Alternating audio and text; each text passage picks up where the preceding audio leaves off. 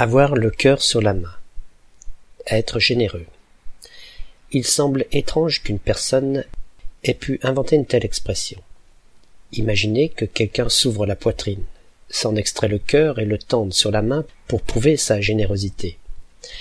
Quoi qu'il en soit, sans qu'on y fasse attention, le cœur est un organe éminemment baladeur. Lorsque vous l'avez au bord des lèvres, c'est que vous avez des nausées, et si vous l'avez sur les lèvres, c'est que vous êtes franc ou sincère. Mais si vous l'avez sur la main, c'est que vous êtes prêt à offrir votre bien le plus précieux, et que votre générosité ne fait donc aucun doute. Lorsque vous avez le cœur sur les lèvres, c'est en parole que vous prouvez votre qualité morale. Si vous l'avez sur la main, c'est à vos actes qu'on vous juge. Et comme métaphoriquement le cœur représente aussi la force d'âme, nous avons finalement là un ensemble d'ingrédients qui ont pu provoquer la naissance de cette locution à la fin du XVIIIe siècle.